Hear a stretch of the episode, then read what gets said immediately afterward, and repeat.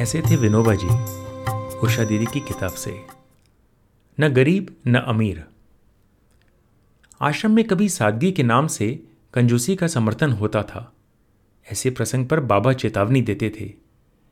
गरीबी से रहना यानी क्या? मान लीजिए, एक मनुष्य डूब रहा है।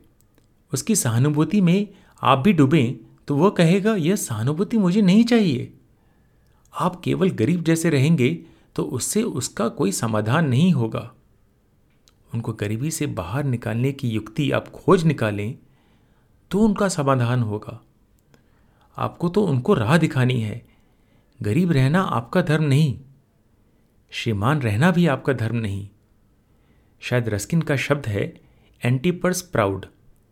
एक को थैली का अभिमान है, एक को थैली न होने का अभिमान है।